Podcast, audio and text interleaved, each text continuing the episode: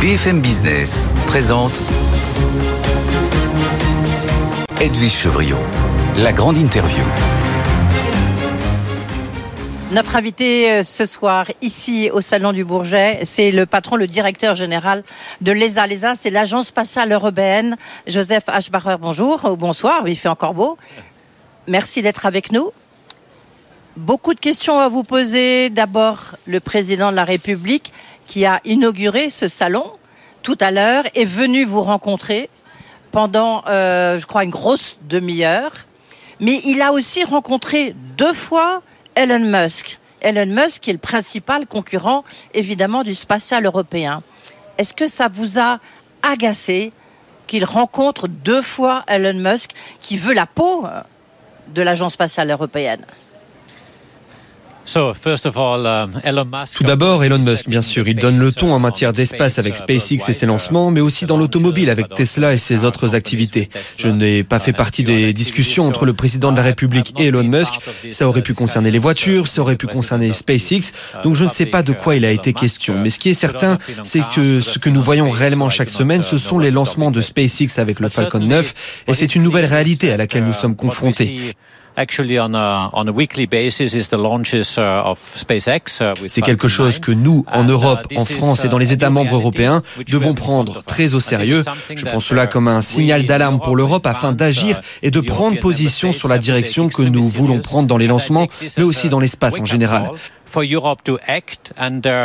uh, make up their mind on where Europe wants to go in launches, but also in space in general. And I think for that, uh, for that reason, it is. Uh, Je pense que pour cette uh, raison, c'est certainement quelque chose qui a réveillé bien sûr le monde, mais aussi nous en Europe. Et nous avons, en fait, à la demande du président de la République française, Monsieur Macron, nous avons appelé un groupe de conseillers de haut niveau, non issus du milieu spatial, qui me donnent des conseils sur la direction que l'Europe devrait prendre dans l'espace en général et dans l'exploration spatiale en particulier advisors that uh, give me advice where Europe should go in space in general, in space exploration in particular.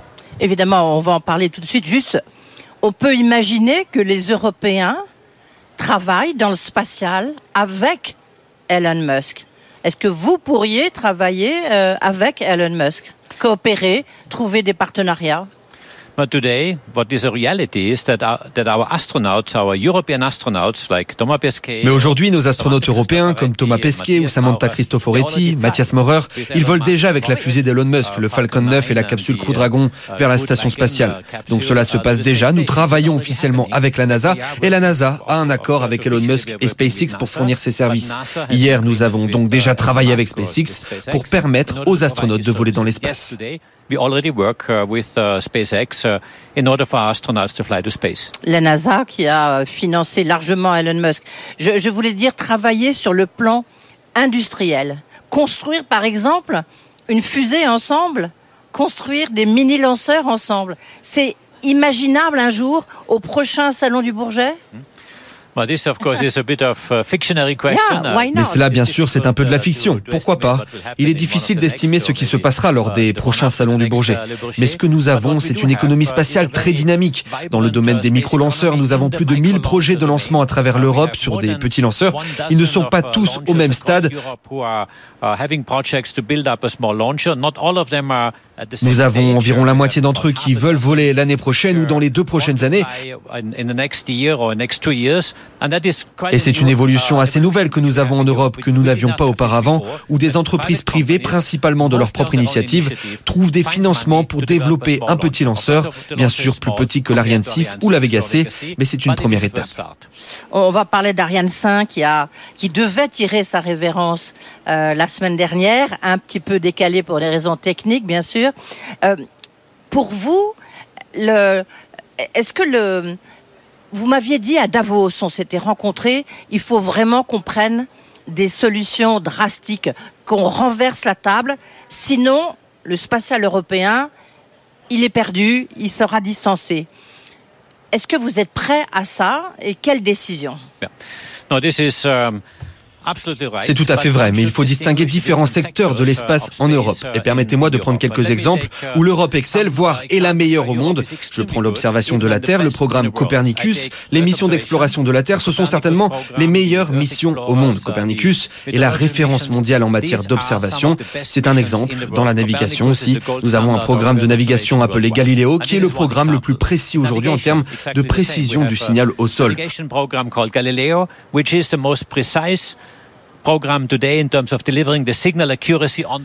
Encore une fois, l'Europe a rattrapé son retard, a développé sa propre constellation de satellites qui sont parmi les meilleurs au monde. Aussi, dans la science spatiale, nous avons certaines des meilleures missions scientifiques spatiales dans le monde, ou du moins du même niveau que la NASA ou certains des autres grands pays spatiaux. Il en va de même pour les satellites de télécommunications géostationnaires. L'Europe est au sommet parmi les meilleurs au monde. Cependant, dans d'autres domaines, nous avons un problème. Cela signifie que nous devons rattraper notre retard ou que nous devons changer radicalement notre façon de travailler. Nous traversons actuellement une crise dans les lanceurs, je l'ai dit à plusieurs reprises. Nous ne sommes pas en position de force en ce moment et nous devons changer cela. Mais aussi dans l'exploration, par exemple, nous sommes excellents, mais très petits par rapport aux États-Unis. Et je pense que ce sont deux domaines sur lesquels j'aimerais vraiment avancer pour que nous puissions nous élever d'au moins un niveau de plus vers, disons, la NASA ou d'autres nations de l'exploration. Et cela nécessite un changement radical de notre façon de travailler, ce que nous faisons et des activités et projets à initier. Uh, en vous écoutant, euh, Joseph Ashbacher, je me dis que peut-être vous vous dites on a perdu le leadership sur tout ce qui était les, les lanceurs sur Ariane 5, enfin et Ariane 6, mais qu'il y a d'autres domaines où là on peut être l'Agence spatiale européenne, euh, l'Europe, on peut reprendre le leadership. Est-ce que j'ai bien compris? Est-ce que c'est un peu ça hein?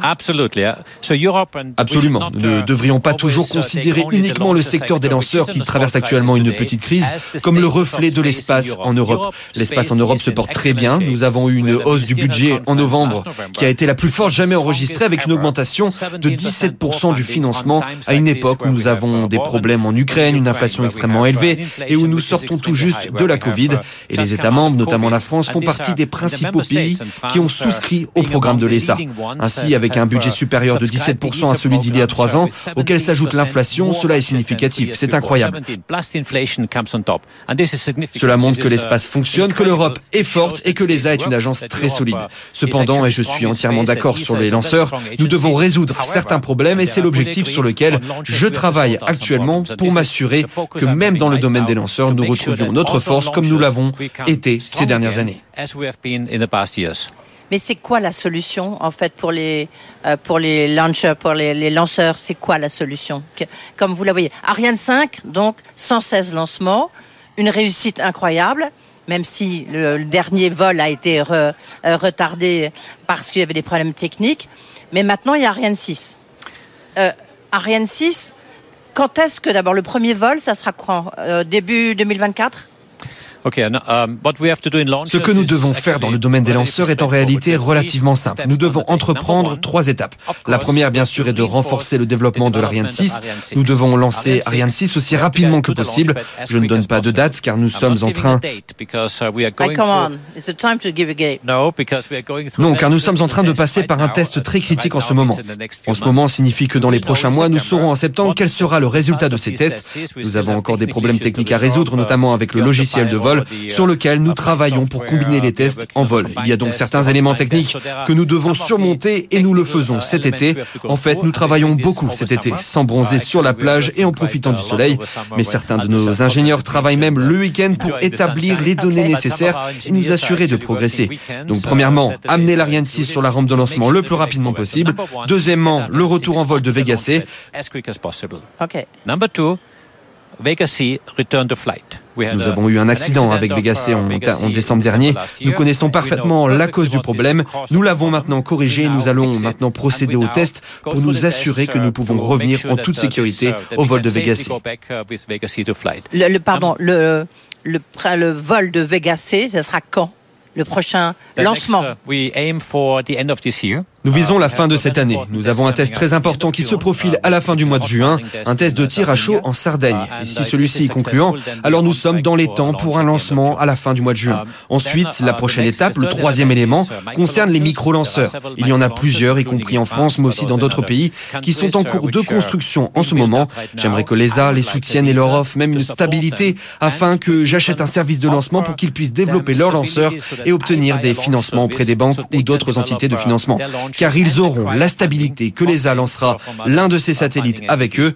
Bien sûr, nous devons passer par un processus d'évaluation technique. Et si cela est garanti, oui, alors ces nouveaux lancements prendront vie, arriveront sur la rampe de lancement, j'espère d'ici l'année prochaine ou l'année suivante, et c'est un nouveau segment qui n'existait pas dans le passé et qui mérite d'être mentionné sans aucun doute, qui mérite d'être développé davantage. Vous êtes prêt à mettre combien d'argent sur ces micro-lanceurs Parce qu'il y a beaucoup de start-up qui travaillent euh, là-dessus. Euh, est-ce que vous êtes prêt à les aider et de combien, combien disposez-vous pour euh, accélérer ce mouvement? La bonne chose avec les lancements des micro-lanceurs, c'est que la plupart d'entre eux ont été développés sur la base de leur propre financement. Par exemple, certaines entreprises ont obtenu plusieurs centaines de millions d'euros pour développer leurs lanceurs. Je vais aider au développement de certaines technologies, mais les montants d'argent sont relativement modestes, plusieurs dizaines de millions d'euros, mais aussi leur donner l'assurance que nous pouvons lancer nos satellites avec leurs lanceurs. Et je pense que cela est tout aussi important, car ça les aidera à aller à la banque et dire, regardez, l'ESA a signé un contrat, ils lanceront un satellite avec nous. Et donc nous devons poursuivre notre développement et ils auront alors de bonnes chances pour obtenir les financements.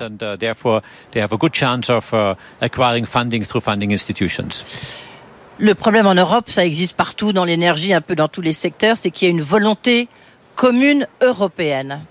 Avez-vous le sentiment que nos partenaires européens, vos partenaires européens, jouent le jeu, par exemple, pour Ariane 6 Est-ce que vous avez déjà des contrats signés pour le prochain et premier lancement d'Ariane 6 Uh, Maintenant, je pense que c'est la bonne nouvelle que nous avons, que nous avons beaucoup de contrats signés pour les lancements et également pour Vega C. Et je pense que c'est une bonne nouvelle car nous avons un beau problème à résoudre. Nous avons les contrats, nous avons les opportunités de lancement, mais maintenant, bien sûr, nous devons fournir le lanceur pour que cela se réalise.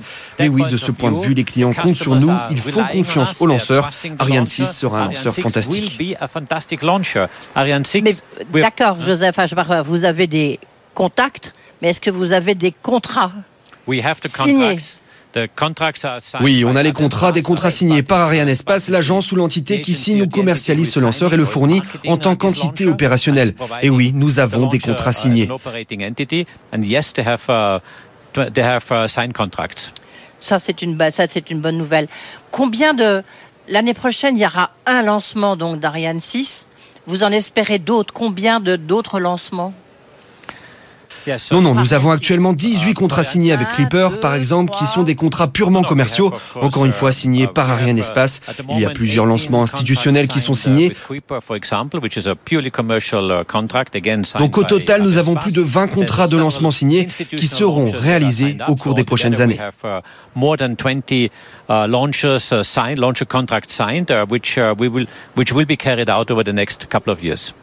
On, parle beaucoup ici de décarbonation. Euh, Emmanuel Macron a parlé euh, de l'avion vert. Euh, on parle, tout le monde est dans, sous l'air le signe de la décarbonation, mais on n'entend pas parler pour les lanceurs. Est-ce que Ariane 6 pourra, je pas, être décarboné Est-ce que c'est possible ou ça sera pour Ariane 7 Exactement. Ariane 6, bien sûr, est en cours de développement, mais c'est exactement le point maintenant de réfléchir à ce qui se passera après, ce dont nous discutons actuellement avec nos États membres. Donc je voudrais développer le prochain lanceur qui présente trois critères. Le premier, la réutilisation, car je crois que la réutilisation est un critère majeur. Deuxièmement, il doit être rentable. Rentable, cela signifie compétitif sur le marché mondial. Et troisièmement, durable. Durable signifie un carburant plus respectueux de l'environnement, également dans toute la chaîne de production en appliquant une conscience environnementale beaucoup plus forte.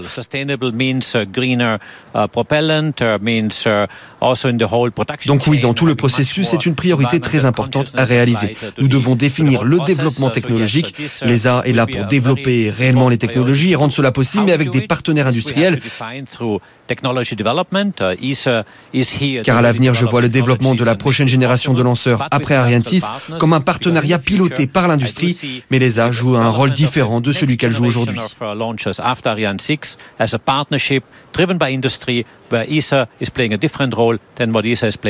Mais on peut imaginer le, le Ariane 6 euh, décollant avec euh, de l'hydrogène vert. Est-ce que c'est c'est possible ou c'est dans très longtemps mais oui, c'est tout à fait imaginable. Bien sûr, aujourd'hui, nous n'avons pas ce moteur en place, mais c'est quelque chose que nous renforçons. Nous avons un développement précoce de la technologie de propulsion à hydrogène, et oui, c'est une possibilité.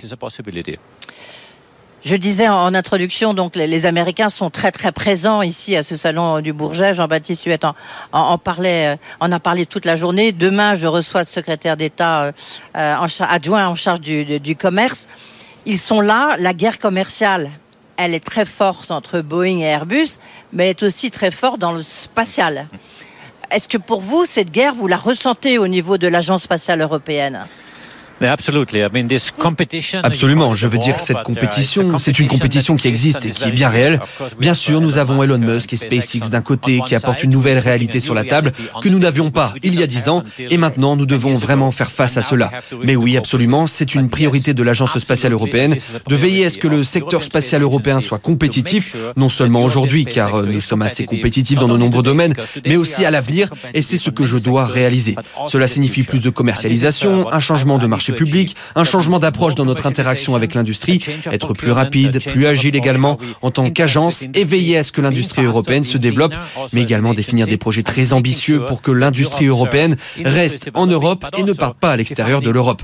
Cela attire des personnes vers notre continent. Les jeunes talents, les ingénieurs, les experts restent en Europe plutôt que de partir en Silicon Valley ou ailleurs parce que j'ai besoin et je veux créer cet environnement en Europe. Because I need and I want to create this environment in Europe. Euh, Joseph Ashbacher, on parle des problèmes de recrutement parce que j'imagine que vous avez aussi des problèmes de mhm. recrutement, mais quand même euh, avec l'IRA, Inflation Reduction Act, euh, on voit bien que ça tente énormément d'industriels d'aller développer aux États-Unis plutôt qu'en France. Pour vous, c'est dramatique cette, cette IRA Est-ce que vous le ressentez au niveau de l'industrie spatiale européenne?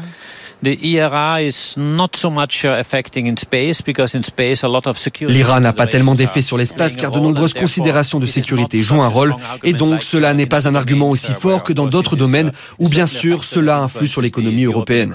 Mais ce que je vois, et c'est quelque chose d'extrêmement important, c'est qu'aux États-Unis par exemple, vous avez environ six fois plus d'argent public qu'en Europe dans le domaine spatial. Vous attirez beaucoup plus d'opportunités des personnes d'Europe se rendent aux États-Unis et y réussissent très bien et je leur souhaite bonne chance et je suis très heureux pour chacune d'entre elles. Mais je voudrais offrir des projets d'une importance et d'une envergure très importante, si inspirants et si merveilleux pour ces personnes, afin qu'elles puissent vraiment développer leurs projets sur le sol européen, où l'ESA veut aider à développer cet écosystème.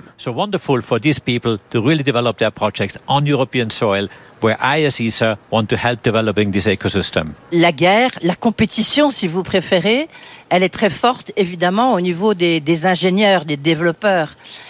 Vous voyez beaucoup cette concurrence, vous ressentez cette concurrence américaine. Est-ce que vous avez des problèmes de recrutement?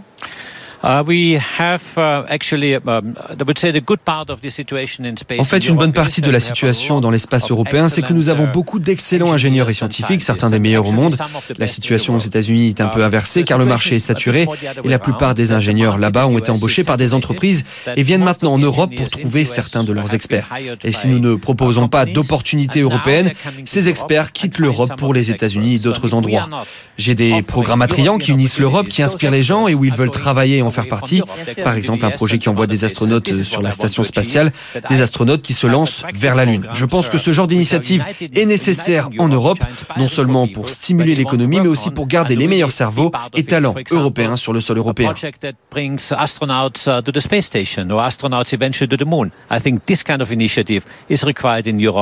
to not only stimulate the economy, but also keep the best European brains and talents uh, on European soil.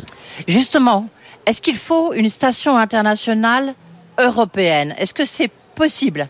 Parce que bientôt, euh, l'International Special Station, elle, elle arrive en bout de course. Donc, est-ce que est-ce qu'on pourra avoir un programme européen, une station européenne? La vraie question n'est pas tant de savoir si c'est une station européenne. Bien sûr, cela pourrait être une question, mais le fait est que la station spatiale d'aujourd'hui disparaîtra à la fin de la décennie. Alors, la grande question est de savoir ce que l'Europe fait pour envoyer ses astronautes sur la station spatiale. Il y a deux options. Nous pouvons créer une station européenne avec des fonds publics ou avec des fonds privés, ou nous pouvons aussi nous associer aux Américains du côté commercial en veillant à ce que les entreprises européennes s'associent aux entreprises américaines pour construire cette station. Cette décision n'est pas prise aujourd'hui, mais c'est certainement l'une des options et l'un des éléments que nous étudions afin de décider quelle voie suivre. Mais oui, vous avez tout à fait raison, nous devons prendre cette décision très prochainement. Ça veut dire quand? Quand? Ah, à la fin de cette année, début de l'année prochaine, et ensuite avec le financement lors de la conférence de l'ESA en 2025 beaucoup, beaucoup d'échéances hein, pour vous euh, au niveau spatial, Joseph Ashbar.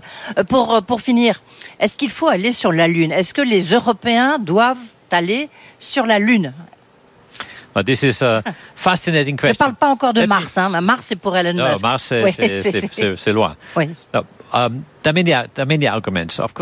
et oui, c'est une question fascinante. D'un côté, il y a les arguments de la technologie, du développement, mais aussi de la sécurité, car de nombreux développements réalisés dans l'espace contribuent également à la sécurité de nos populations dans le sens plus large. Il y a donc l'élément de développement technologique et du développement industriel et de la politique industrielle. L'autre argument est économique. Aujourd'hui, nous prévoyons que la Lune sera la prochaine zone économique. Des nouvelles entreprises se développeront sur la Lune.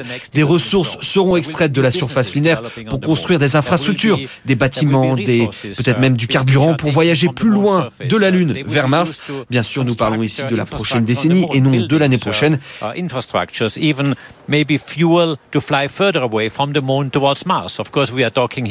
Mais il y a déjà un certain nombre d'entreprises qui considèrent la Lune comme une future zone économique. Ma question est la suivante. Pourquoi cela pourrait-il se faire sans l'Europe ou devrait-il se faire sans l'Europe?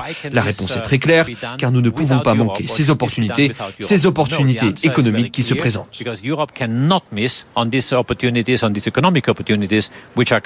Donc, vous comptez décrocher la Lune, comme on dit en, français. Merci beaucoup d'avoir répondu à nos questions. Euh, Joseph Ashbarer, donc directeur général euh, de l'Agence spatiale européenne. Beaucoup d'ambition pour Ariane 6. Vous avez des contrats, ça devrait être en début 2024. Ils vont beaucoup, les ingénieurs vont beaucoup travailler cet été. Et puis Vega C, vous avez compris d'où était, d'où venait cet échec, mais que ça va bientôt euh, repartir. Merci beaucoup d'être venu ici euh, sur cette terrasse où euh, se tient, où s'est tenu tout au long de cette journée les émissions de BFM Business. Merci beaucoup. thank you from my side. Always a pleasure. Bonne soirée.